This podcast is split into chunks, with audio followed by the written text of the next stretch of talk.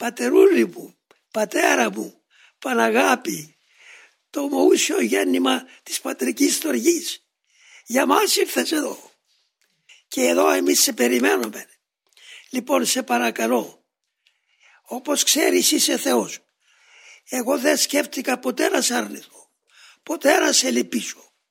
Αλλά τα πάθη μου και οι αδυναμίες μου και η λύση του διαβόλου δεν με αφήνουν και μου σπέρνουν μέσα μου και με πιέζουν πράγματα που δεν τα θέλω αλλά δεν μπορώ να ξεκολλήσω.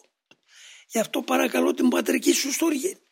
Περίεργε τον πειρασμό τούτο, το πάθος τούτο από πάνω μου για να μπορέσω ελεύθερος να αποδείξω την πίστη μου, την αγάπη μου, την υποταγή μου στο Πανάγιο σου θέλημα.